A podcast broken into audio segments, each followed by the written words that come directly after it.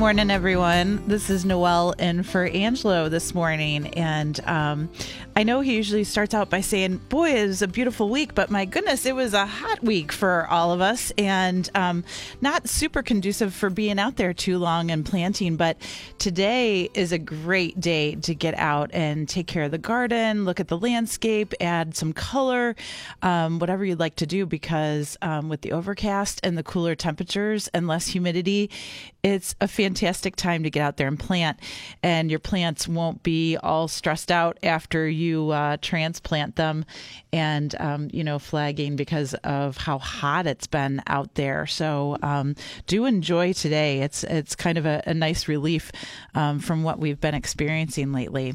So, just a few things to look at um, for the garden in June. And I can't believe it's June already, um, but we've got um, June is perennial gardening month. So, I'm going to um, talk about a few gorgeous perennials out there. But you've seen um, the iris look gorgeous in the landscape, the peonies look absolutely lovely in the landscape. And both of those plants, I can't say enough about them, but you know they're deer resistant. You've got great pollinator attractants. They're great for cut flower arrangements. Um, they do really really well for us in the full sun.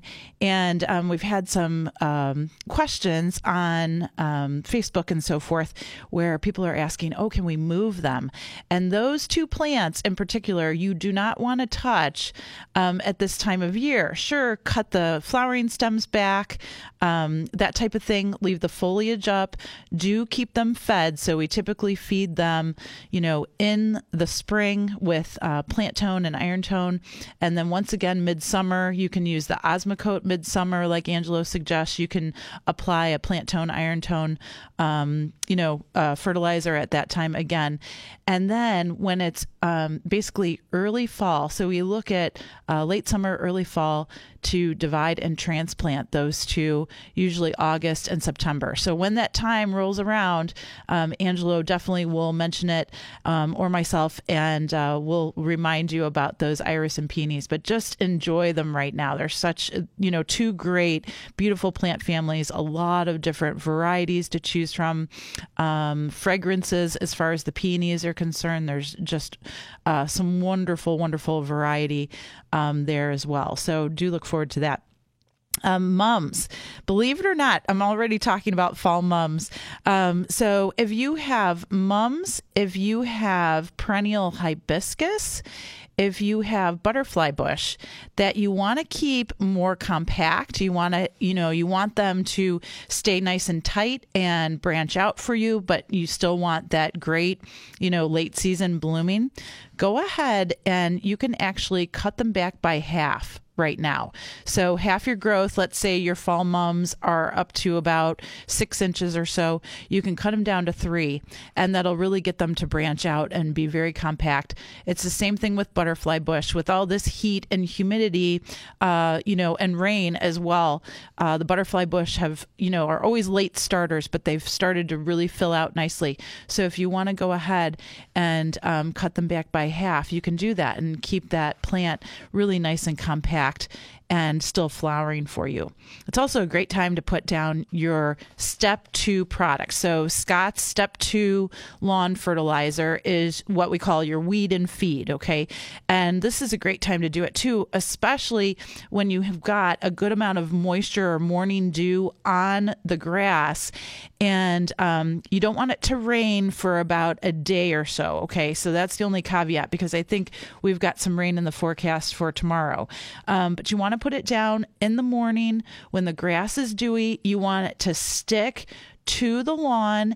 And also the whole idea is to have it stick to the broadleaf weeds. So you want the dandelions and so forth to be out fully you know grown lots of foliage on them. So when you put that step two down, it sticks fully to the foliage of the weed, especially, and that's how it really is able to, um, you know, damage the weeds and really um, work very, very well for you. So do look for that. Um, if you've already put step two down or you've put another fertilizer down, that's fine. You don't want to feed, you know, very quickly afterwards because most of the lawn fertilizers now are, you know, six to eight weeks of efficacy, so they they keep on feeding very for a very long time. So you can always spot treat your weeds, okay? And Weed Beater Ultra is a fantastic product from Bonide. It works very well. There's tons of weeds that are listed on that label. Um, so usually it'll take care of just about anything in cool temperatures, also up to warmer temperatures. But I, I always suggest spraying those weeds anywhere between like 60, 65 degrees to about 85 degrees. You don't want to um, be out there spraying if it's warmer than that because plants just kind of shut down and they won't um, take in that um, spray. Um, if rain is washing out your nutrients around your plants, um, evergreen shrubs, what have you, and you've already fed, you might want to do another application of, let's say, holly tone and iron tone for your evergreen plants and plant tone and iron tone for basically everything else. Um, and that's if, let's say, you fed in March, you got out there early, you were able to get out there and, and do a good feeding. Um, and again, we've had quite a bit of, of rainfall, so um, sometimes it's good to give them another application. And especially when you're using organic um, fertilizers, you never have to worry that you're burning your plants. So the holly tones, the plant tones, the tomato tones, the garden tones, all of those are very um, safe to use protecting roses. So the roses have started to really flush out, look gorgeous. However, um, we do have to be very careful because, again, in heat and humidity, that always brings on um, quite a bit of disease. Okay. And when you're growing the knockout roses or the oh so easy roses or the drift roses, those are great, you know, um, disease resistant plants. So um, they work very, very well in the garden for us. And when we have these types of temperatures and humidity and so forth, um, they don't have too many problems. You rarely, really see an issue. But um, on some of the other roses, you do want to watch out for your black spots, your mildews. Um, same thing with your lilacs and things. But sorry, um, not to get off the subject, but to protect roses, we um, tend to use uh, drench products. Uh, Bonide Rose Systemic Drench works for a lot of different, um, not only disease, but also insect control around the roses, and also bio advanced all in one rose protection. And I know Angelo talks about um, that rose protection when he talks about that product. It used to be, it's still a, a Bayer product, don't get me wrong, but they call it Bio Advance now, and it's all in one rose protection. So do look for those. Um, we've seen lots of mites out there, I've seen a lot of thrip out there on the roses as well. So those products will help with, again, insects and um, your disease control. If you want to use something more natural, copper fungicide is available for preventing diseases. So if you start to, or you know that a plant in your garden typically does get some kind of fungal or disease action going on, um, whether it's, you know, um, let's say rust on your hollyhocks, or you do start to see a downy or powdery mildew on your peonies or um, snapdragons or zinnias all of those plants can be protected. And we always advise using a copper fungicide early as a preventative so that you don't down the, the road even see the disease problem on the plants. So again, you're you want to apply copper fungicide as a preventative.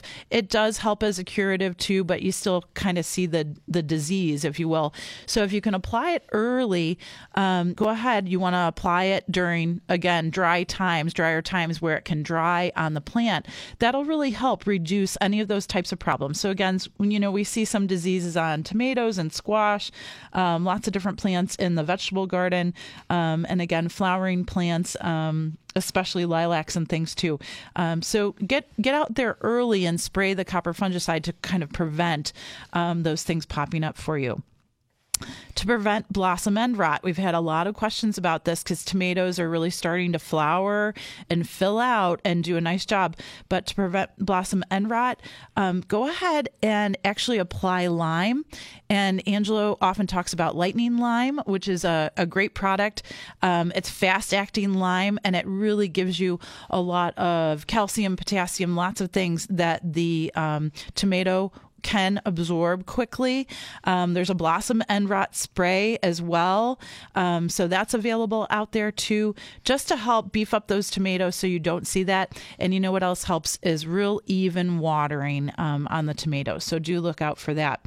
If your macrophylla hydrangeas, so your pom pom blue or pink hydrangeas, are not coloring up the way that you want them, go ahead and apply for blue. Go ahead and apply aluminum sulfate at this time. Kind of scrape it or work it in with a cultivating fork, water it in, or let the rain water it in, and you'll start to see that blue color change. Um, if you want it to stay pink, again, apply lime. So you can put some lightning lime around those hydrangea, and that will help them keep that pink color. Okay. Um, spider mites are active right now. Um, my burning bush looks a little bit stunted. The leaf growth is not full out, and that's a good indication of spider mites. Um, when you see those small, very, very thin webs, that's another indication of spider spider mites spider mites, excuse me. And um, so do look at your spruce. Dwarf Alberta spruce are really, really susceptible to the spider mites as well. So you have a couple of options here when you need to treat for mites.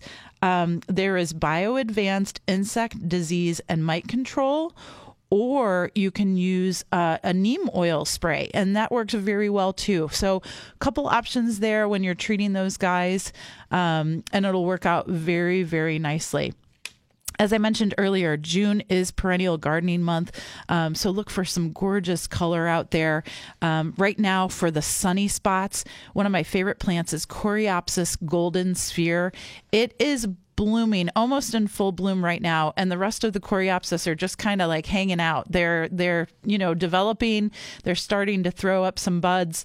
Um, but golden sphere is already out and blooming and looking gorgeous. And it almost looks like those big doubled marigolds but on a very easy to grow perennial plant that's great for pollinators that's deer resistant so do look for that. Um, also veronica veronique dark blue gorgeous, gorgeous upright, what we call speedwell. So it's these um, blue, dark, dark navy blue spikes. They're gorgeous. They're easy to grow. They are great perennials. They return very well in the garden. Um, again, look for Veronica if you really want some dark blues out there. And a good complement with those, um, Caryopteris gold giant. Caryopteris is what we call blue mist spirea.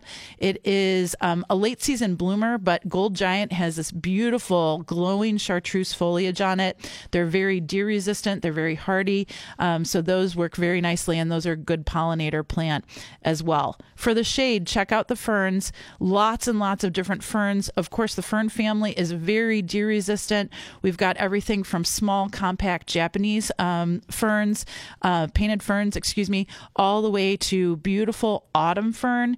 And um, there's one called Brilliance where it's already copper and green tones, and it's really gorgeous out in the garden. So do check those out. And there's one other shade plant that I wanted to mention. It's called Epimedium amber queen. Common name is called barrenwort, and that plant is outstanding, especially underneath your shade trees. It can take um, dry shade, and it's got these beautiful yellow kind of um, cap-like flowers. They're really gorgeous, but it's a great plant, very easy to grow, and really, really hardy out there too. So look for those uh, perennials out there, and we're going to take a short pause, and we'll get right back with your questions.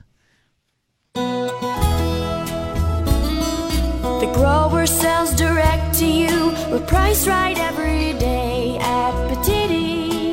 at Petitti. Petitti. At Petitti's, we have everything you need to brighten your yard. Right now, save 40% off all of our amazing trees and shrubs, plus our beautiful hanging baskets are buy two, get one free. They're all Petitti grown right here in Northeast Ohio. And with daily deliveries to our stores, you're getting the freshest, highest quality plants at the very best value. Are you looking to update or create the ultimate outdoor entertaining space? Our amazing selection of all weather patio furniture and dining sets will fit every lifestyle and space, and it's all at 40% off. Plus, get free setup and delivery on all patio purchases. Stop in at Petitti's for these great savings and so much more. Also, Petitti's is partnered with Scott's Miracle-Gro to collect donations for the Cleveland Clinic Children's Hospital. Help us create a more comforting care experience for these amazing children and their families. At Petitti's Home and Garden Center. Back to Gardening with Angelo on News Radio WTAM 1100. Once again, Angelo Petitti. Good morning, everybody. This is Noel in for Angelo. He is enjoying his um, little granddaughter uh, today. Um, so they're in town and um, celebrating a birthday, I believe, one year uh, birthday. So that's really fun, too. Okay, we're going to start with our phone calls. Good morning. You're on the air. Good morning. Um, how are you? I'm just fine, thanks. Good. Um, I've got a few questions here. Okay. Um, I've got a uh, frontage uh, only about 15 by 15. We're in clusters, and I'm looking for a tree that is not going to, you know, overtake that uh, property. Get too I- big, they, sure. When they yeah when they uh, built the clusters, they put huge maples and you know all the roots and stuff Oh, like that. boy. So I've taken care of that, but I need now. I want to put something there, but um, I want to keep it, um, you know, fairly small, Sure. and uh, certainly no more huge roots. Right, right. How tall do you think you want your tree to be? Oh, maybe fifteen. Okay. Um, and what type of sun are you getting in that area? Uh, getting um, morning sun. Okay, great. Um, that means that you can plant just about anything, so that's really nice. Um, when you're looking at a 15 footer, um, normally my brain goes right to like the Japanese maples.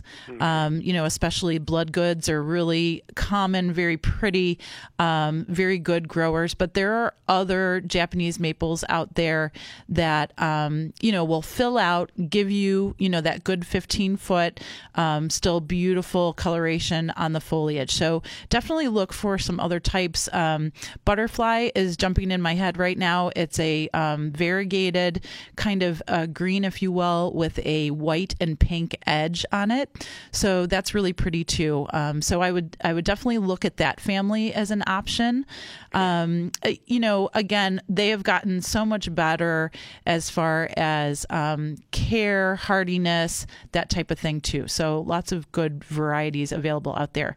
The other thing that I'd probably look at um, is more of your um, hydrangea trees or even a lilac tree where you're still getting some height but you're still getting some beautiful flowering too so if you want it to be a little bit more showy and ornamental flowering wise um, there's lots of options there um, so let's say um, hydrangea tree. There's a limelight tree gorgeous, kind of creamy, light green or pastel green flowers, and you get flowering mid all the way through late season into fall on that plant. Um, it's very reliable, very hardy, um, great cut flower, great dried flower. So um, any of your panicle hydrangea trees are wonderful. They're very drought tolerant.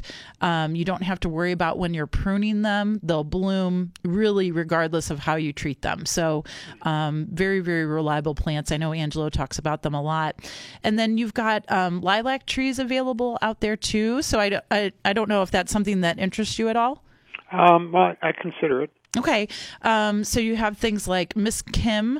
Miss Kim uh, lilac tree is basically, um, if you will, um, uh, Miss Kim is a dwarf lilac. She's about four by four when she's full grown, and so you pop her on top of a standard uh, trunk. and she makes a beautiful, small, um, just showy tree. Um, so again, those those are really good options. Um, the only other thing I love to recommend the red buds for smaller areas. However, red bud canopies can get very rounded and very wide, so you would have to do some pruning to kind of keep it a little bit more narrow. Um, don't get me wrong; they usually don't get 15 foot wide, but it's a possibility. Um, so again, that that might be an option, just depending on how much maintenance you want to do. But there there are definitely some smaller and um, of course some weeping varieties. So it depends if you want more upright branching or if you want more of a, a weeping cascading habit. Is uh, what uh, um, height do the red buds get? Red buds, um, depending on varieties, you have anywhere from let's say um, 15 foot up to about 20 somewhere around there 20 25 sometimes um, but it just kind of depends on the variety that you're looking at Okay, so Okay. just check that out. yeah Okay, um, I have a couple more. I uh, was at a presentation you were at, and uh, you uh, talked highly about um, a hydrangea. Uh, Let's dance, rhythmic blue, yes and the pugster uh, butterfly bush. yes And I've been looking for them, but I can't find them. Okay, so um, I'll tell you what the the issue has been with them is um, they did get some damage over the winter, and so we cut them back, and we're waiting for them to flush out. So I did see some pugster come through the stores. Um, actually, I was down at our Canton Jackson store, and um, I saw some of the white come through. Um, so that that one I know has been out in the nursery. I myself have not seen a Le- Let's Dance rhythmic blue yet. Um, so yeah, just just be patient with us. I know that they did have some damage on the plants. Um, they were kind of brought out out, if you will, a little bit early, and they got they got a frostbite. Um, so yeah, so we had to do some cutbacks, and so we're getting them ready, but hopefully they'll be out very soon. Okay. Okay.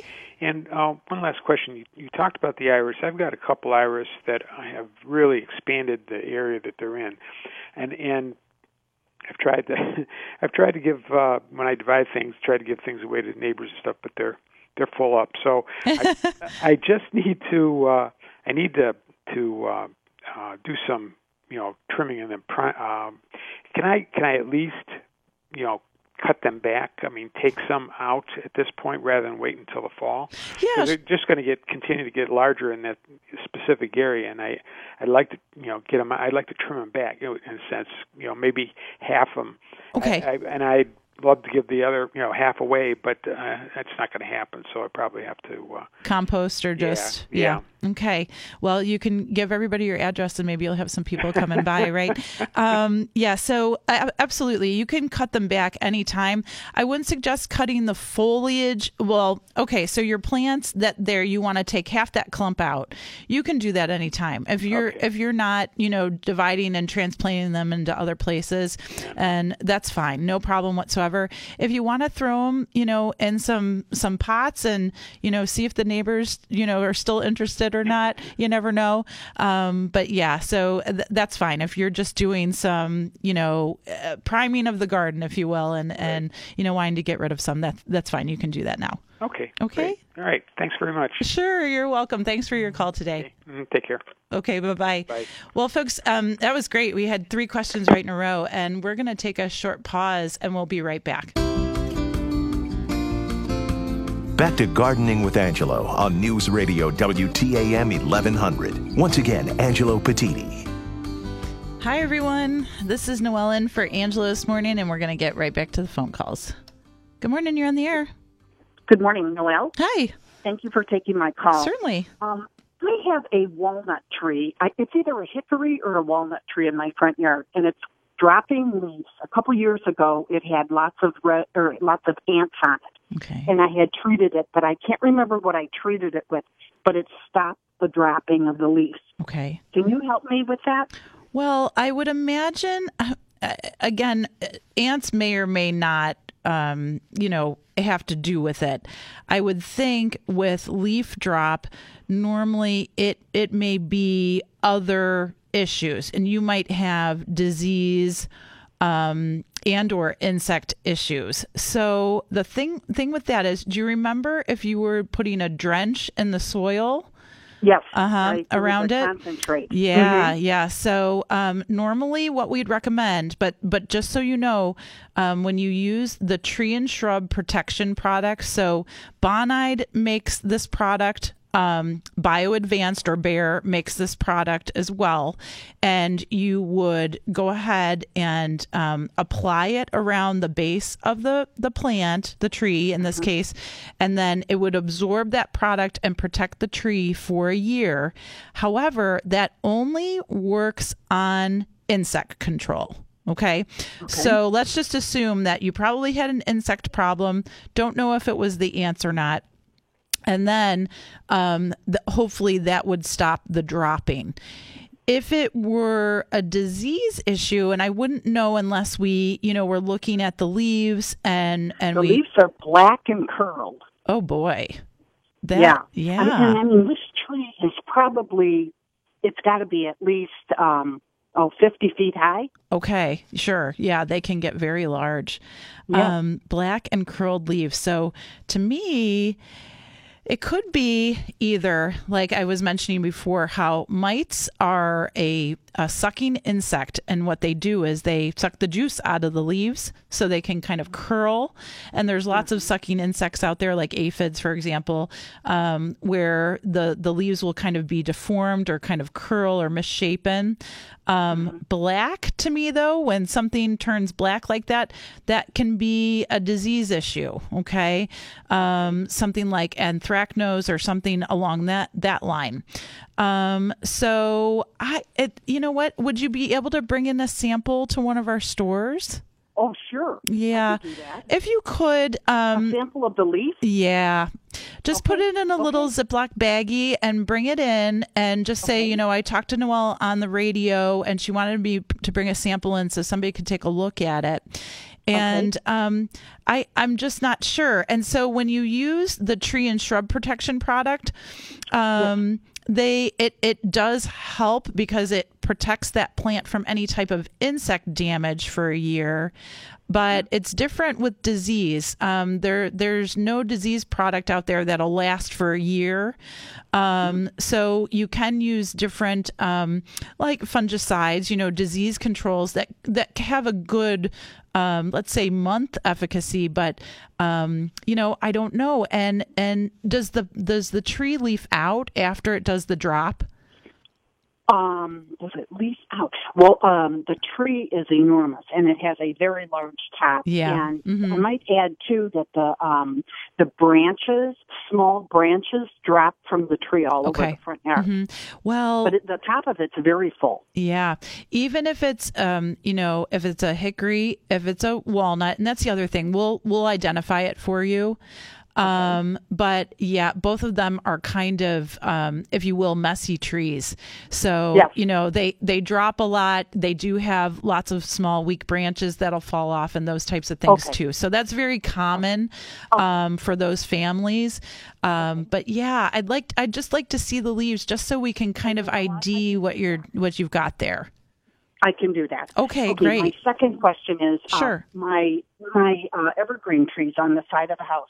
They're looking very sickly. Okay, so what I did is I trimmed them up from the bottom and got rid of all the dead underbrush. Okay. hmm Now I have um, now I have um, trees that are above that trimming that still look very thin, and I want to know what can I use on them Okay. to make them healthier. I brought in like uh, topsoil Mhm. and I put fresh topsoil down and Okay. spread that around. What would you suggest? Did you feed them at all? I think I did. I think I had some um uh one of the tones. Okay. Um, I can't remember. So okay. the holly tone, the holly tone Yes. and the iron tone are going to help you the most. Okay. Okay. Um, and with evergreens, we tend to feed them three times a year. So a spring, summer, and fall feeding. Okay. Okay. Um, I yeah, a- again with all the rain we've had, you might have had some leaching of the fertilizer so that fertilizers kind of run off a little bit, probably run out. So I would totally suggest, you know, feeding again with the heat and humidity and fertilizer, that'll that'll make things green up really fast, okay? Okay. And as long And as you're getting some new growth. I'm fertilizer? Yeah, so the holly tone is your fertilizer. Oh, that is it. Okay, yeah, okay. yeah. So Holly Tone, Iron Tone, those two products um, work in conjunction. And again, when heat, humidity, and rain get in the picture, it makes things grow very, very quickly, green up very quickly for you. Um, so yeah, I would definitely look at that. The only other consideration with the evergreens that I mentioned earlier was the mites. Um, we've seen a huge mite problem, and so what we do is we take a white piece of paper. We stick it real close to the evergreens and we tap on the branches. And if you see salt and pepper like droppings on that white paper, that usually means you have mites there. Okay. Okay. So, Okay, I um, can do that. Yeah. So, um, try that too if you do have And mites. then if it's mites, okay. Mhm. Yep.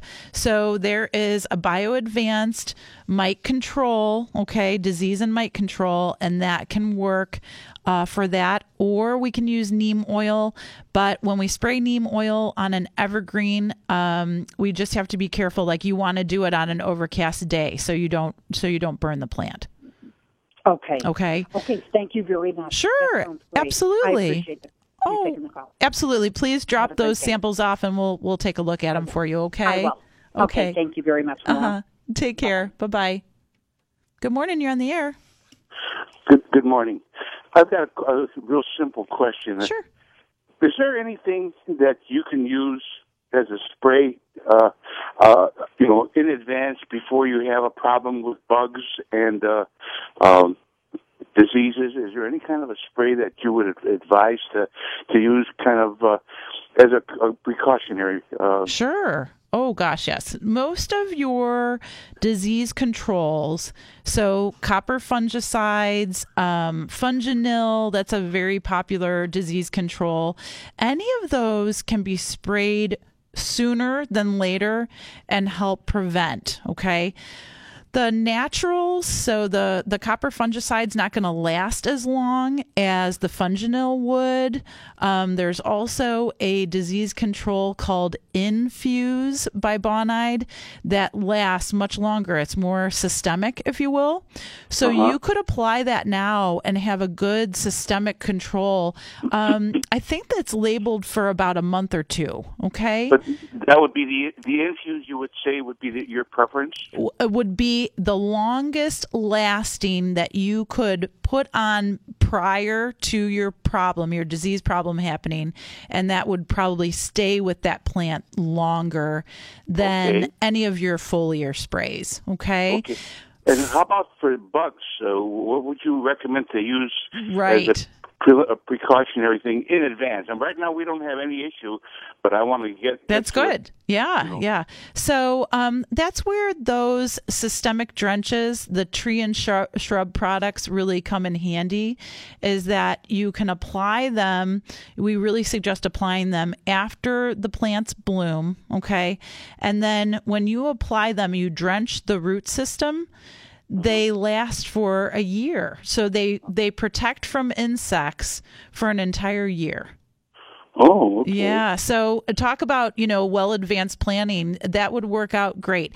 And then there are some other um, sprays, like you've heard of Sevin and eight, those types Yes. of sprays. Those are foliar sprays. They usually um, they usually can stay and have a good efficacy as long as it's not raining. Okay. Okay, okay. So they can usually help prevent insect issues for about two to four weeks. But again, rain, when rain comes into that factor, um, it can make that product not last as long. Okay. Okay. And So, then now that could be that could be just put into the uh, the spray bottle that I use, and then Right. go over the entire plant, right? Correct, correct. Now, when I was mentioning uh, about the mites, that um, BioAdvanced mite and disease product, that is also a concentrate, and it's really one of the few that has a, a good control on both uh, labeled insects and also disease. So that one normally has about a month efficacy on it. So if you wanted to try that and kind of take care of that plant um, for about a month, I believe is what the labels for um, that you could try as well. So there there are some good products out there that can last a little bit longer and definitely be preventative. Last but not, not least, and I'll let you go.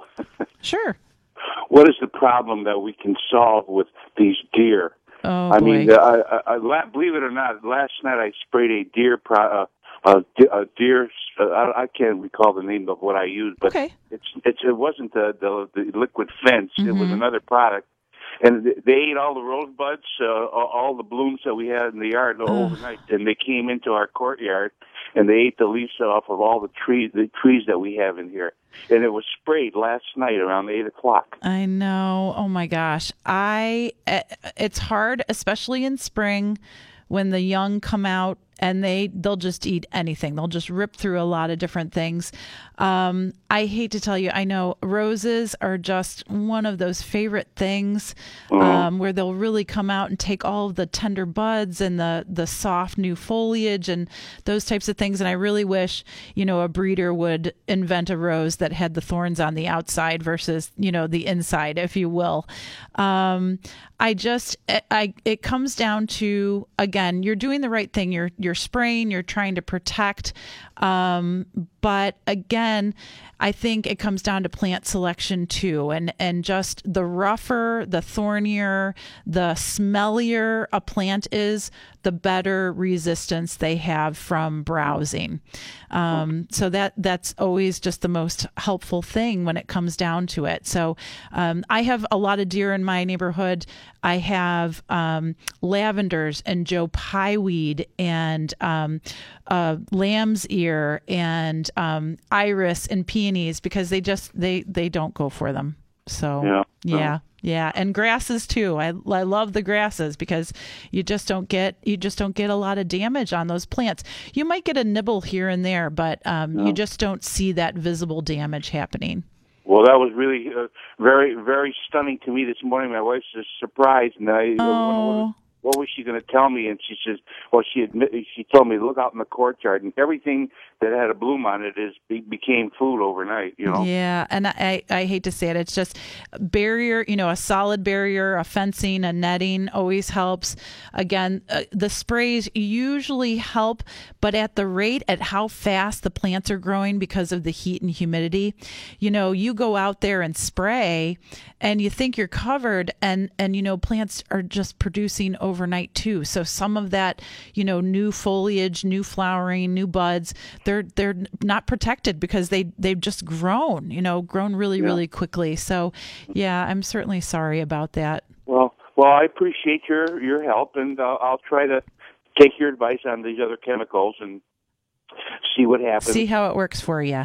okay. Okay. Well, thank you very, very much for your time. You're very welcome. Thanks for calling this morning. Bye bye. Bye bye. Good morning. You're on the air. Uh, good morning. Hi. Is this Noel? It is. Oh, Noel, I just have a simple question. I'm at my wit's end. I have two uh, gentlemen cutting my grass. One insists on bagging, Okay. the other says no. okay. Let it go back into the lawn. Okay, so here we go. Um, Angelo talked about this as well, and um, almost, I would say, almost every lawn care article for healthy lawns, okay, is you leave the clippings on the lawn unless you have a major disease issue. Okay. So you have dollar spot or you have, you know, brown patch or something's going on. That's really the the only time that you are bagging and just Okay. throwing that away. Okay. Um, normally we we want you to put the grass clippings back on the lawn. That in the long run feeds your lawn. Okay. Yes. We also want you to cut the lawn high. Okay, so three inches is not unheard of. Three and a half inches is not unheard of. And we used to cut lawns way shorter, but um, again, studies have found that your longer lawn is going to help shade out the weeds and just keep that lawn healthier, keep it growing, and um, doing real well for you. So, Oh, wonderful. Okay. I, I just have uh, one particular son. He insists on that darn bagging. Yeah, and it's it's a lot of work for for people too, and you really don't you don't need to do that. And and and again, if it's an excessive amount, let's say the lawn grew really really fast, you didn't get out there and mow, you know, you've got six inch clippings out there or whatever, th- that might be a little excessive. But if you're doing regular mowing and you're cutting the lawn higher, um, you shouldn't have a problem. You can just leave the clippings right out there. Yeah, and then uh, well, then then you have all them clippings for the uh, on the tree lawn for the garbage. Yes, correct. Uh, makes yeah. no sense. All right, now I'm going to hold my ground. I thank you so much. Yeah, absolutely. And just have them do their research. You know, that they can Google it and they will find, you know, university extensions and, you know, Ohio State will say, leave the clippings on the lawn. Very good. Thank Okay. you so much. Oh, you're Noel. very welcome. Thanks for I calling. your show too. Thank you. You're welcome. Have a great Bye-bye. day. Bye bye. Good morning. You're on the air. Hello. Is anyone there? Okay. Let's try another one. Good morning. You're on the air. Hi. Hi there. How you doing? Great. Yeah, I heard you talking about the peonies, and and I just had a question. I have a, a bush peony and a tree peonies, and my tree peony only came up with one little tiny bud this year. Oh. I was wondering what might have caused that. Yeah. Do you see any um do you see any suckering growth down at the base of the tree peony at all? Or is Well, it see, a nice trunk? prune that Oh, good. Angelo told me about doing that. So I wonder if I might have pruned it too soon. But Oh, no, no, no, no, not necessarily. So sometimes with the tree peony, because it is grafted onto a very vigorous, um, older uh, bush peony stock, you know, sometimes you'll start to see it, you know, you'll start to see it creep out. Now, if you removed that suckering growth, that, that bush peony down at the base, it didn't, it didn't affect the tree peony at all. So that was a good thing. You definitely did the right thing there. Um, but your tree peony, and it's so funny, I feel like they have on and off years. So let's say last year, if you had some good blooming, some really nice buds, um, sometimes they take a break and they have, you know, kind of less blooming. And it's so funny because my mother was just saying the other day that um, her one yellow tree peony was looking great this year and had a lot of buds, and her purple tree peony did not look very nice. It only had maybe one or two, and that was the opposite last year. So it's kind of funny how they will do that. But I think also the longer winter that we had may have affected a little bit too. So I don't think anything that you did was wrong. You know, just make sure that you're feeding it, and um, hopefully you'll get a good, good, you know, show next year. okay, and one more question about that. And I'm pruning that. Okay. Can I prune off all that new growth after this is done blooming? So To with, to maintain the shape of a tree. Yeah. So with any peony, what you want to do is you want to leave that foliage on and keep it healthy and looking gorgeous as long as you possibly can. Okay. Now the side shoots of the tree. So if you're if you're shaping it and you want to, like you said, maintain the integrity of the tree, you would do that immediately after it blooms. Okay. Okay. So take out those smaller branches or what have you. Try to get the shape that you want, but do that right after it's done blooming. Okay. Okay. Yeah. Uh, one more question. Sure. What's the uh, the biggest, bluest hosta you would recommend? Ah, biggest, bluest. Let's think about this. Um, I was gonna say I I uh, and you're talking flower wise, right? Not necessarily, just big and blue. Okay. Um, I was going to say Rhythmic Blue, once we get them available in the store, they are fantastic blue hostas. But Angelo and I were just looking at the um, LA Dreaming hydrangea, and it is it is gorgeous. It's got huge blooms. It's a, a beautiful plant. The thing with LA Dreaming is it's all the colors on one plant. so it's purple, pink, and blue um, on one plant. I will have to say, if you do treat it with aluminum sulfate, you'll get bluer uh, flowers on it. Um, but yeah, they're both of those are very, very good hydrangeas. Really nice, big and No, blue. I said, I said hosta. Oh, hosta. I'm so sorry. I was thinking hydrangea, obviously. That's terrible. Um, okay, hosta. Big blue. I'd probably go with Empress Wu. Okay. Okay, Empress Wu is really, really large and really, really blue as well. that's, that's what I'm looking for. I'm so sorry. I, I blanked on that. Okay. Have a good day now. you too. Thanks so much. Good morning. You're on the air. How you doing today? Great. I have a uh, hydrangea, and it's blue, and I think it's the double uh, star gazer. Okay. I I cannot get that to bloom. It it bloomed the first year I had it. This is like the third year. Okay. No blooms. I did nothing to it. I didn't cut it. I didn't nothing. What's the matter? Did you feed it? Yes. Okay. So um, here's the thing. So normally when hydrangeas are not blooming, okay, it's either not enough sunlight, pruned at the wrong time, which you didn't do, you didn't touch it, and then lack of fertilizer or nutrients in the soil. So you we, we I'm really thinking possibly that you might not have enough light penetration in that area. If it's too shady and we we want hydrangeas to grow in about 4 to 6 hours of direct sunlight, okay? Okay. Mhm. But we plant hydrangeas in partial shade. So sometimes we plant them under trees or, you know, the house or something is is, you know, causing shade.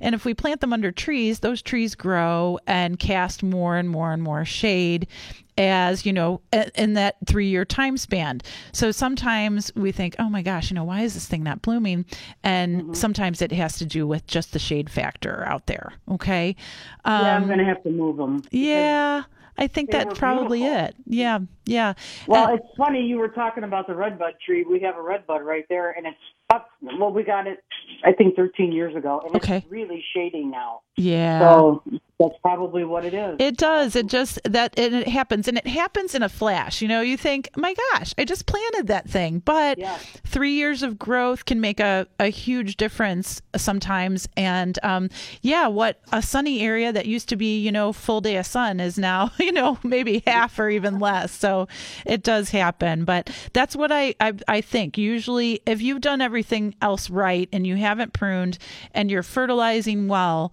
um, it's usually the the sun or the shade factor there. Well, when can I move that now? Should I wait till the fall? Can I do it now? Should I Yeah. See, I would wait until the fall. So you can normally move them spring or fall, Mm-hmm. but um, we've had such heat. At, you know, we've we- and a lot of the buds are starting to develop, and and things Mm-hmm. have just leafed out and grown so quickly that I I wouldn't move it until the fall. Okay. All right, that's what I'll do. Yeah. Yeah. Thank you. You're very welcome. Thanks for right. calling this morning. Yeah. Okay. Have a great day. You too. Bye bye. Good morning. You're on the air. Good morning, Noel. Hi. I was wondering if you could give me some help with my fig plant. Fig. Uh, yeah. Okay. Brown turkey. Oh, Uh, yeah. I. It's okay. It made it through the winter. Yay. But it's got some leaves, but what can I do to get some fruit on there? Okay. Do you have it planted in the pot or in the ground? In a pot. Okay. And um, have you fertilized? Yes. Okay. So what did you use? Um, I'm I'm using um. Oh Lord, what is the um? Osmocote or Miracle-Gro or Oh, hold on one second. it's the the seven drop one. oh, um, I know Everthrive or Schultz. oh Schultz. Okay. Okay. Yes. Schultz. And you use seven drops in a gallon of water. Right. yes. Okay. Every day. Oh. Is okay. that too much? Or Probably. okay. It it was almost dead. You know, Gotcha. winter. It was just off. I thought it was dead.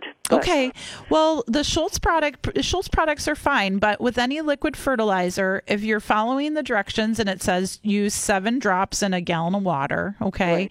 Yes. Then that's usually once every one to two weeks. Okay. Okay. So just be careful because, um, and I know Angelo talked about this maybe last week or the week before. When you over fertilize, sometimes you're creating, um, you know, more of a, a problem than not. And sometimes it'll make that plant push out leaves, but it Yes. won't give it the ability to actually fruit for you.